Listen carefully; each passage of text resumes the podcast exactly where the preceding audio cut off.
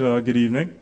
Um, for those of you in the California team, I don't know you well. Uh, Drew Fowler. I was sitting with my family and Rachel earlier. Um, nice to meet you guys. Um, I see you guys had a really interesting week. So, uh, Luke, I have a question for you. You guys met some of the people who had AIDS, and you work with them this week. Imagine if you were born with AIDS yourself, and you went to Dr. Oz. I don't know if you've heard of Dr. Oz. He comes on Oprah a lot. And um, let's say Dr. Oz has found a cure for AIDS. And then you ran into Stephen because Stephen is looking at you. Um, and Stephen had AIDS too. But you went to Dr. Oz. Dr. Oz fixed you up. Uh, and he gave you a cure for AIDS and you had it in a vial. And then you went out and you saw Stephen suffering from the same symptoms of AIDS. Would you share the uh, antidote with him? Hopefully. All right. See a nod. Uh, Thaddeus, if you were in the same situation as Luke, um, you had AIDS, but then you got cured, and you saw Stephen or let's say Christopher suffering with the same thing. Would you share it with him? Wow, Christopher, I think you need to you know, cut that friendship there. You'd share it with him. Everyone else, would you share with someone who had AIDS if you had it as well, and you knew that you had the cure? You were convinced that that vial that you had could save that person's life. Would you share it? A little more convincing. Come on. You would share it. All right. Well, uh, turn with me in your Bibles to page 1050. Uh, for those of you that don't have my version, I am reading from 2 Timothy chapter 4, beginning at verse 1. Uh, I'm going to read the first five verses for you. It says, In the presence of God and of Christ Jesus, who will judge the living and the dead, and the view of his appearing and his kingdom, I give you this charge Preach the word, be prepared in season and out of season correct, rebuke, and encourage with great patience and careful instruction. For the time will come when men will not put up with sound doctrine. Instead, to suit their own desires, they will gather around them a great number of teachers to say what their itching ears want to hear. They will turn their ears away from the truth and turn aside to myths. But you are to keep your head in all situations, endure hardships, do the work of an evangelist, discharge all the duties of your ministry. Just want to break it down for you. Uh, I think the first two verses lets us know what God requires of us as Christians to do. He says he wants us to preach or to proclaim his word. And we are to do this with a sense of urgency, taking advantage of every opportunity. It said that the message is open season all the time. So it's not like the NBA, and I think they have 82 game season, not sure. And then there's an off season. It's done all the time. So there's never an off season for sharing. So you hunters out there looking for Brother Lindsay, you, you know, fishes sometimes, he knows probably the seasons. Sharing the gospel is a constant thing all the time. We're also called to correct or rebuke. That means we're to correct that which is false. Uh, that's false teaching, and we can't correct something that we really don't know, the truth. Um, we also are to in, exhort or encourage. We're to encourage non believers to place faith in Jesus Christ, and we're to encourage believers to continue living that lifestyle. And we are to do all this with a sense of patience or long suffering and we're to teach sound doctrine, or it says here, careful instruction of sound doctrine. So we're to teach the truth. In verse 3, it goes on to say why we should do it. It says there will be a general turning away from the truth. It says that people will develop a distaste or disgust for sound doctrine, fully shunning those who teach the truth, and their ears will itch, meaning they need Q tips. Theirs will itch for or crave for doctrine that is pleasing or comfortable to them. And to satisfy their insatiable thirst for these gratifying doctrines, they will gather to themselves some teachers who will tell them what they want to hear. Who are these teachers? Maybe it can be your professors or teachers in school, maybe, some politicians, entertainers, celebrities, just different people in authority who we as the, the public, I guess, we listen to them. If you don't believe me, I can tell you a story about uh, a friend of mine in school. Her name is Sarah. Uh, and we were talking on MSN Messenger. Most of you probably MSN. Uh, and she said she likes Buddhism. I said, why? She said she likes it because they talk about auras and she's into karma. So I said, okay. Is, you know, that's it? And she said, yeah, well, you have your beliefs and I have mine, as if they're equal. We live in a very tolerant or, I guess, pluralistic society.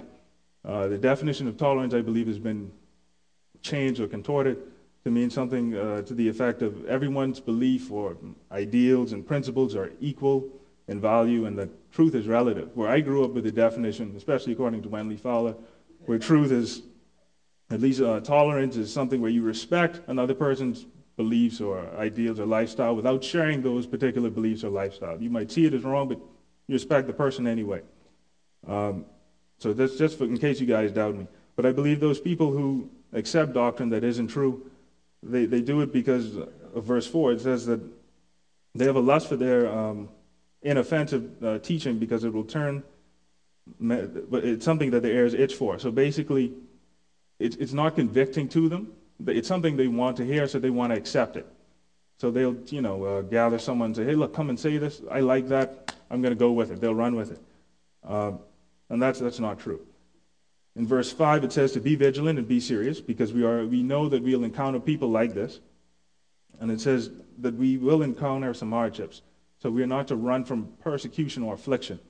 And it says we are to share our, in our suffering for Christ willingly. We should be willing to take up this, this slack, even though it might be tough.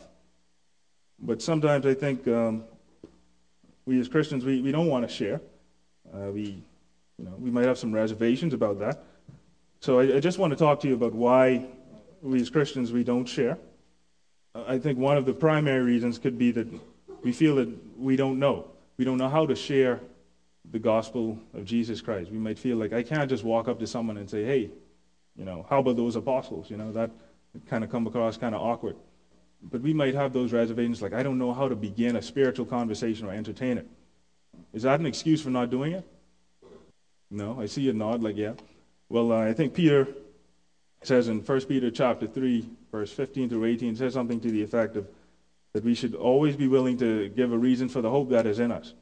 So I think Peter is already telling us you will encounter those situations where you'll run into people who are going to question you, and you should be prepared. How do you be prepared? You can study the Bible. I think a lot of Christians, we, we don't. A lot of people say, hey, we're Christians, but we really don't study the Word. I think here at Calvary Bible, we have a, a wide array of things to, for you to do. You have youth group, Awana for children, uh, discovery classes, Sunday school programs, even the teaching here uh, at Calvary Bible, I think is really good. So I think you can prepare um, to be able to speak the Word of God.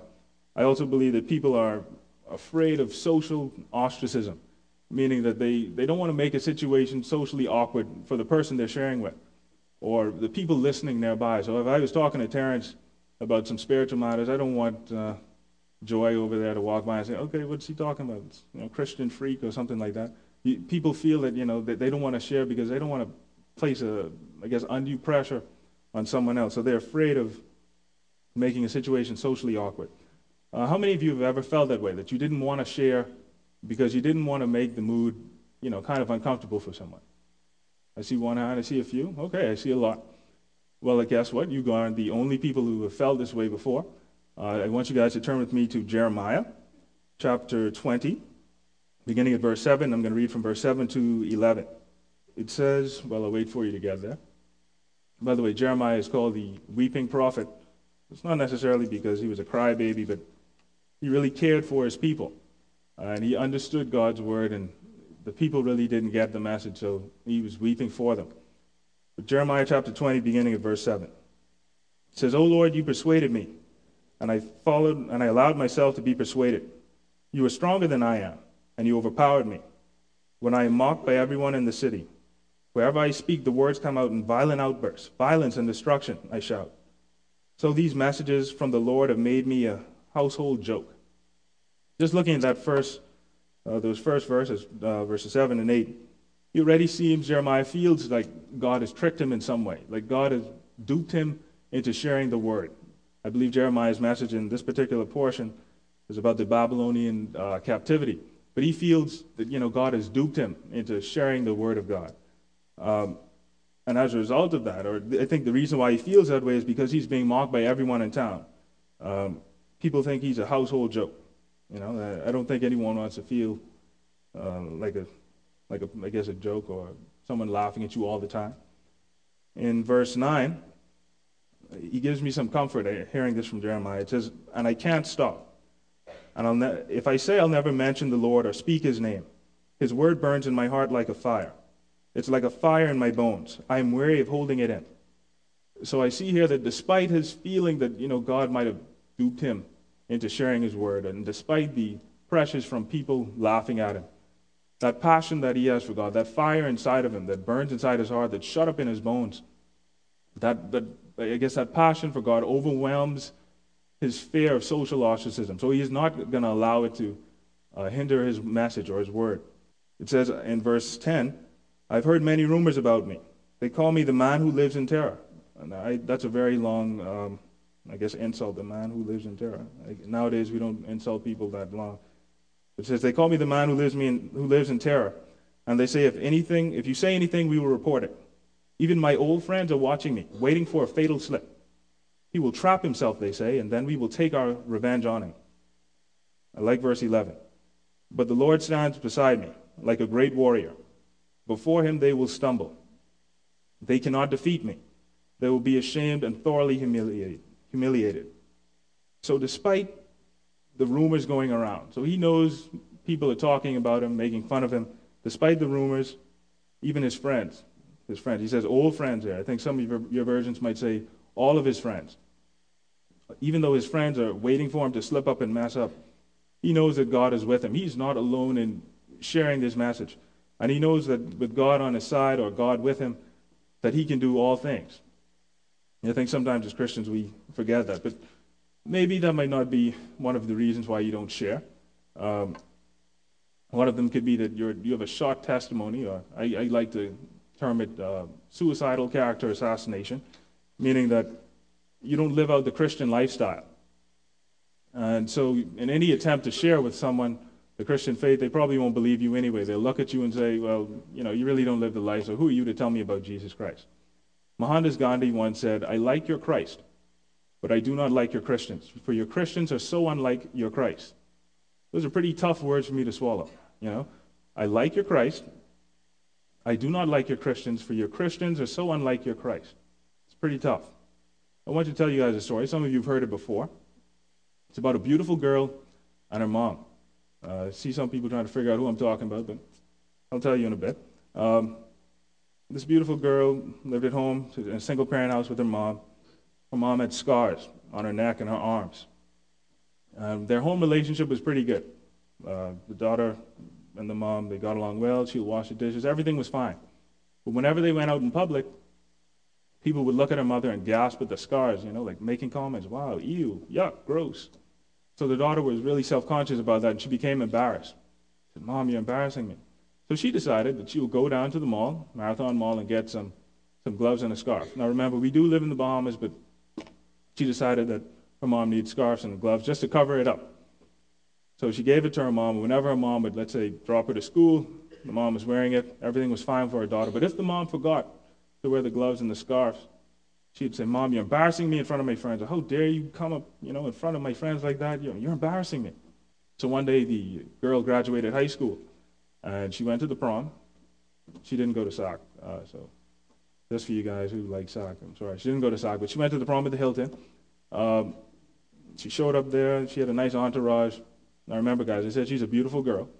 So as she stepped out the car, everyone gasped. You know, her beauty hushed the crowd. And you know, we as Bahamians, we gather to see the prom. So her beauty hushed the crowd. So everyone is silent, like, oh.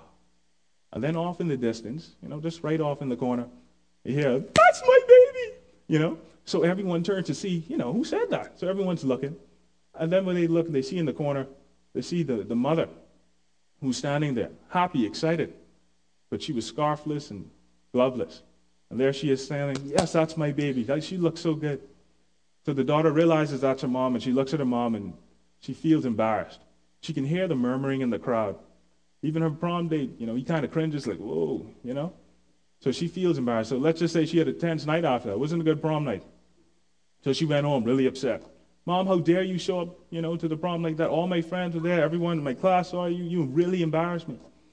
So her mom started to cry and said, you know, I'll tell you about how I got these scars. She said, many years ago when you were a baby, and you were sleeping in your crib, a fire must have broken out in the apartment. And I was in my room and you were sleeping in yours, but I heard you cry. So I got up, ran to your room, and I saw the flames engulfing your blanket, but you were in there. So I, you know, tried to put it out. And my hands got burned in the process, but that's okay because you were fine. I gathered you up, I checked you out, and you were fine. So when I turned to run to the door, the, the doorway was engulfed in flames, and so was the stairwell. But that was the only way out. So I gathered you close to my chest, tucked my head in, made a run for the door. And as I made a run for the door, I can feel some of the debris from the roof falling on my neck, and I could smell my, my hair burning. I could feel my skin dropping from my skin, my skin dropping from my body. But she said, That's all right, you know, you are doing well. So I made a way out, ran downstairs, and I passed out on the, on the ground. And that's the last thing I remember before waking up in the hospital. And when I woke up, I said, Hey, where's my baby? So the doctors brought you in, and I checked you out. They said you were fine, but you know me, I had to make sure. So I checked you out myself, and I realized you were okay. When the daughter had heard this story, she started to cry. So basically, the daughter and the mother are now having a lifetime television moment. They're crying together. And uh, the daughter told the mother some very powerful words. She said, Mom, I never want you to wear those gloves and that scarf again. I don't want you to hide your beautiful scars. You see, because the daughter, I think she appreciated what her mother did for her. So whenever they went out in public after that, on the street walking, and people would look and gasp at her mother in disgust, she'd walk up to them and say, Hey, let me tell you about my mother's beautiful scars. It's because the daughter appreciated what her mother did. She understood that those scars, at least those scars to the daughter, represented her mother's sacrificial love. And I want you to think about your relationship with Jesus Christ. Um, when you're at home or here in church, at youth group, Awana, or in a Christian setting, it's just like being at home with your mom, or the daughter and her mother being at home. It's, it's fine. It's a good thing. You can talk about your mom. You can communicate with her. But when you walk out these doors or when you go to school or go to work, you want to, you know, cover Jesus up, put on some gloves. You know, I know people know I'm a Christian, but I don't have to force it down someone's throat. You know, wear the scarf, Jesus. I don't want, you know, I don't want to be seen. But I think you're forgetting one important thing. All of us were born unsaved. All of us were doomed to hell, as it were. Um, but Jesus heard our cry before we even, you know, knew we were in trouble. So just like that little girl was, was crying in her crib, and the mother heard her cry, Jesus Christ heard our cry in our sinful state. And you know what he did? I think Philippians says it well. You know, he, he left heaven, he gave up his rights as God, made himself nothing just to come for you. So when he heard you cry, he came running too. And when he came, he, he got teased, he got spit upon, slapped, kicked, cursed. He was whipped, uh, given a crown of thorns. They pierced his hands and feet. But he said, You know, that's okay. I'm doing it for my baby. And, he, and he views you as beautiful in his sight once you place faith in him. So now I, I think I have a greater appreciation when I hear a story like that. Um, I, I think it's a good matchup with our relationship with Jesus Christ. I want you guys to feel the same way I do about it that the scars and the blood of Jesus Christ are just as precious to me as the mother's scars were to her daughter, at least at the end of the story. That's, that's a reason enough to share. Um, I, I think if we had that in mind, we'd understand what Jeremiah is talking about here. Um, despite people laughing at him, uh, despite his friends against him, despite the rumors, he says that the, the fire is still inside his heart. It's shut up in his bones. So it's uh, almost like how many guys know the Human Torch from the Fantastic Four? I know Steven knows them. All right, some of you, the Human Torch. You ever watch him say "flame on"? It you know it just comes up. That's that's the same way I think Jeremiah is talking about here. So I, I think Jeremiah was the first Human Torch. You know, he has that passion, that fire, and he can't contain it. He says there in verse, uh, I believe it is 10 or verse 9, says, I'm weary of holding it in. And he, he just has to share it. If we really appreciated who we are in Jesus Christ, we should feel the need to share his word. Some of you might be wondering, okay, how do, how do I do that, Drew? That's, that's a nice thing to say, you know, but it's tough. Well, I think one of the first things you can do, it's not really hard. Um, for some of you, maybe Anissa, it might be a little difficult. Sorry, Anissa, just kidding. Uh, but we can listen. Uh, 1 James chapter 1, verse 19 says that we are to be quick to listen and slow to speak. I think a lot of times as Christians, we feel as if we should be defensive. Uh, Terrence and I were talking about that on Tuesday. As if we should be defensive about our Christian faith. You have to have an answer or find a scripture verse. You know, but all you have to do, I think, initially is just listen to someone else. You let them talk. But I, but I want you guys to still lead the conversation because we know people talk a lot of foolishness. And they run on with all kind of things, um, at least with all kind of unimportant or unnecessary chatter. But lead your discussions by the questions that you ask. So I think in listening and asking questions, if you listen to them, they'll feel appreciated. Uh, there was a senator from California, I believe in the 1970s, 1977 to 1983. His name was Senator Hayakawa. He said the funny thing about human beings is that they tend to listen, they tend to respect the intelligence of, and they eventually start to like those people who listen attentively to what they have to say. I hope you guys caught that. We as human beings tend to, oh, Darian, you didn't get it? All right. Uh, we as human beings tend to respect the intelligence of, and we eventually start to like those people who listen to our ideas attentively, even if they don't share those opinions. Because listening shows that we care. And in showing that you care to someone, um, it builds some relationships. And let's be honest, your, um, your acquaintances really don't care how much you know unless they know how much you care. So when you listen, you're building a relationship with them that will eventually provide you the opportunity of bringing up spiritual matters or spiritual conversation. Uh, I mentioned you should ask some questions. Uh, trying to make sure I covered everything here tonight. Um, yeah, and once you've developed a friendship with someone, uh, I don't think you would be afraid to speak honestly and openly uh, with them about any particular subject because they're your friend. If you do feel some reservation, you know, you might want to check yourself, might want to check the friendship. If you don't feel as if you can speak openly and freely. But I have a verse for you in Proverbs chapter 27, verses 5 and 6. Now, you don't have to turn there, but it says, Better is open rebuke than hidden love. Wow. Better is open rebuke than hidden love. Because no one benefits from you keeping quiet about something that you find wrong. It's better that you share it with someone. It follows up with verse 6 saying that wounds from a friend can be trusted, but an enemy multiplies kisses. Basically, I understand this to mean that a true friend is willing to risk your, your ego or bruising your ego in order to give you some good or constructive criticism. So, though your friend may not like the words that he hears, he knows that what you say can be trusted or that you have his best interest in heart, even if he doesn't initially share those beliefs or opinions.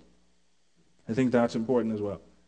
I think, lastly, uh, or in conclusion, one of the best or most important things is for us to, I guess, shame Mahatma Gandhi and we can live out our Christian lifestyle. Uh, I'm talking to a guy at work. His name is Mr. Delancey. Uh, he has some strange beliefs. Uh, he's not really a Rastafarian, but he holds some of their tenets and beliefs uh, about God and Jesus Christ. And he, he, says that he doesn't believe that Jesus is God. I said, okay. And, people at work, they'll, they'll always tease him, because sometimes in the morning, if we have a meeting, they may pray. And they'll say, I wonder who's going to pray for us today. And they'll say, hey, let's get Mr. Delancey to pray for us. Knowing that he wouldn't pray because he really doesn't believe in Jesus Christ. Um, now, personally, I, I, wouldn't do that to someone just to you know put them on the spot like that. Uh, to me, it's almost like you're playing with Jesus. Like, hey, yeah, you're going to pray to Jesus. Um, but he told me on Monday this week that he respects me because I don't harass him for not believing in Jesus Christ. At least not Jesus Christ as God. And he said he, he wouldn't say that he doesn't believe in Jesus. He says that he just doesn't believe that Jesus is God. He just believed Jesus was a smart guy, had a lot of good things to say. Um, so though that it still bothers me that he holds that opinion, I still want to continue talking with him, just listening to what he has to say. He said he respects me because I, I do listen to him. A lot of people just uh, look at him and say, "Oh, you don't believe in Jesus. You need to believe in Jesus, or we need to throw some holy oil on you, some holy water, you know, sprinkle you." Um, they almost commercialize Jesus as if he's some sort of car wash, you know, just he'll clean you up. Um, so that, that meant a lot to me this week, but I, I, still think he has some, some issues to work out because when Terrence came to pick me up uh, for lunch, we went to lunch, Quiznos for anyone wondering. Um, Terrence picked me up and we left. When I came back, he said, "Who's that guy? You know that you went with?" I said, "Oh, that's my my youth pastor." He said, "Oh, this is a surprise to Terrence as well. He said, I thought that was a Mormon. I said, why? He's like, well, you know, these people, they have these strange um, biblical beliefs because Mr. Delancey is of the opinion that white people apparently changed the Bible and that black people who are Christians are somehow in the dark, kind of thing, that we've been duped or tricked. Um, and he, he, reads, he says he reads a lot of books. I just like to ask him, what books do you read? Who wrote it? When was it written? And he'll just be like, Bucks, man, Books." I go to the library, as if that answers my question. Uh, but I'll, I'll keep at it and I'll let you guys know how it goes. But I think a very practical way for you to, to share the gospel, live it out, If you actually do have a chance to speak with people, listen to what they have to say. In listening, I know people talk a lot, so you might want to slow them down.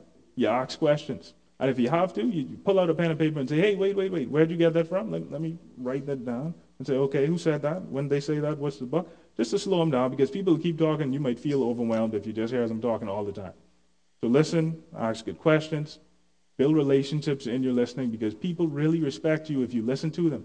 So when that, that'll almost provide you the privilege of speaking or being heard with them as well. Uh, now I'm going to share a video with you about an atheist. Uh, Terrence shared this with me as well. His name is Penn Jillette. I hope I pronounced his last name correctly. Um, and he has some pretty, I guess, convicting things to say. Uh, he uses the word proselytizing. I take that to mean, at least in the, the, the way he's using it, just evangelism. Uh, but I just want you to listen to what he has to say. Uh, I don't believe uh, that, that he fully understands the Bible, and you'll hear it from one of his comments. Uh, but that's okay. I just want you to, you know, listen to what he has to say, and then I'll come back and pray. Thank you, guys.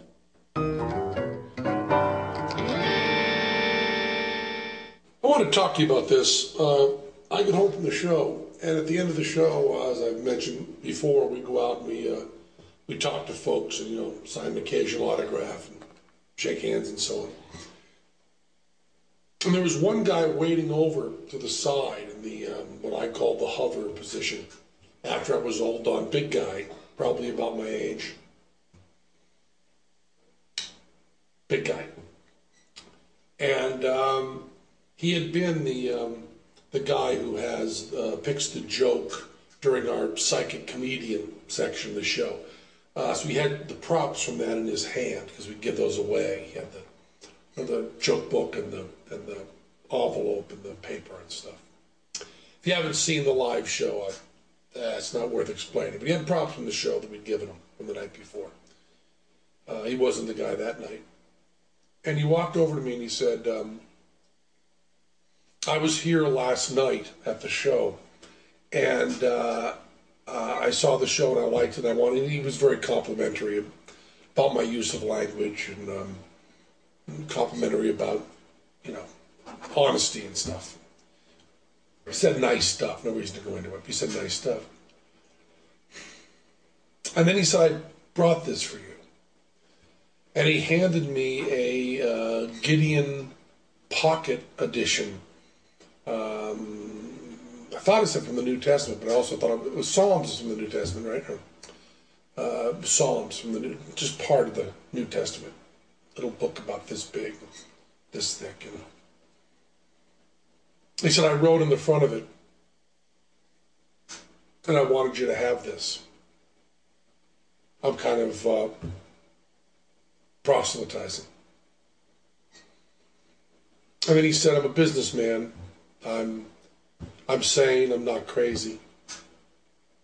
And he looked me right in the eye and did all of this.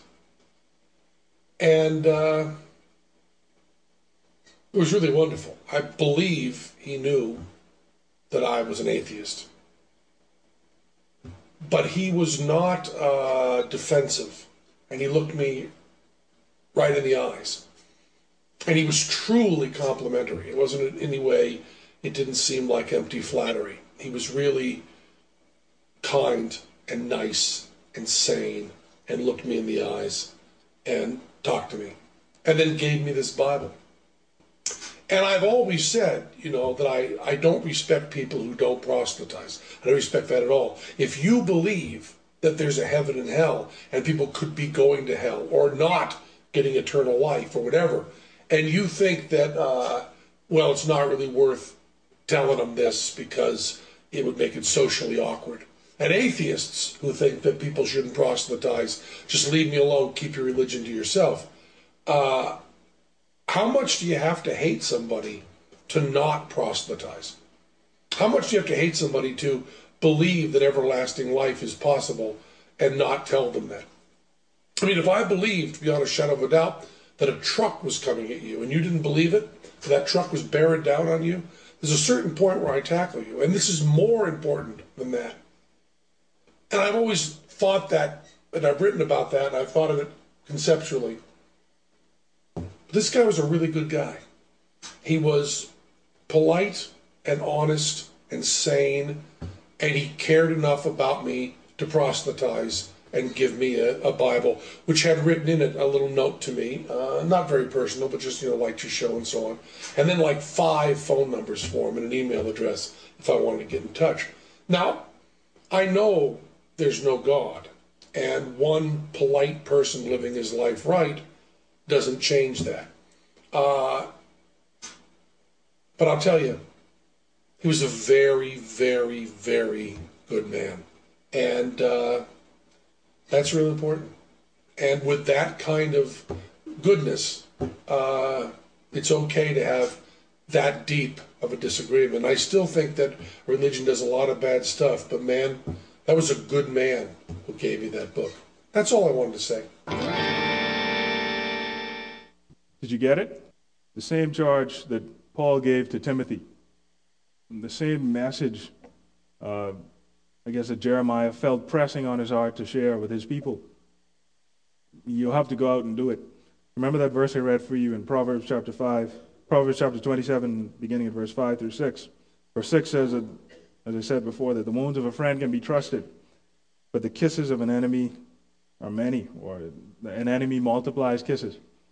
As a Christian, I believe that when you do not share your faith, or when you don't live it out, it's almost like you're kissing, or you young people, you know, making out um, with the people you come into contact with, because you're not telling them, you know, I think you're doing something wrong. You're watching them mosey on down to hell, and you're just saying, eh, see you later, you know, see you tomorrow at school. As a Christian, I, I believe if you look at it in the sense that almost you're your enemy or you're their enemy, and just as Mr. Uh, Penn said just now, even, even if he doesn't believe it, I think, I think that's pretty powerful that he got it. That we should still be out there doing it. I think Jehovah Witnesses do a pretty good job of that. And they, you know, they go door to door. We might laugh at them and you know, lock the door when we see them coming. But they have the right idea that their message is so important that they don't want you to let it go. So, as Christians, I want us to rise up. And as we step out the doors, as we leave Calvary, you know, it's nice to talk about Christ in here. But when we go to work, let's talk about Him. You don't have to just, hey, let's talk about Jesus. Just ask them questions about their life. Hey, how's you know life going? You know, what happened this weekend? Just start off something general that can lead into conversations and just listen to what they have to say. I think if you listen, it'll build those relationships, and when you build those relationships, it'll provide you the opportunity of sharing the gospel and speaking with them. So let's pray. All right? Our Heavenly Father, you, you've heard the word tonight. I pray that you touch each and every one of us to go out and do what it says. If an atheist can realize that it's important, if we as Christians see something is so important that we should share it, let us see it as well. Let us go out and share the Word of God. Let us live a good lifestyle so that all the world will see that you are our Father. Let us shine that light that, that is mentioned in Peter. Not, let's not hide it under a bowl. Let's shine it so all can see it and say, hey, this person is different. And they'll glorify you for it. In your name I pray. Amen.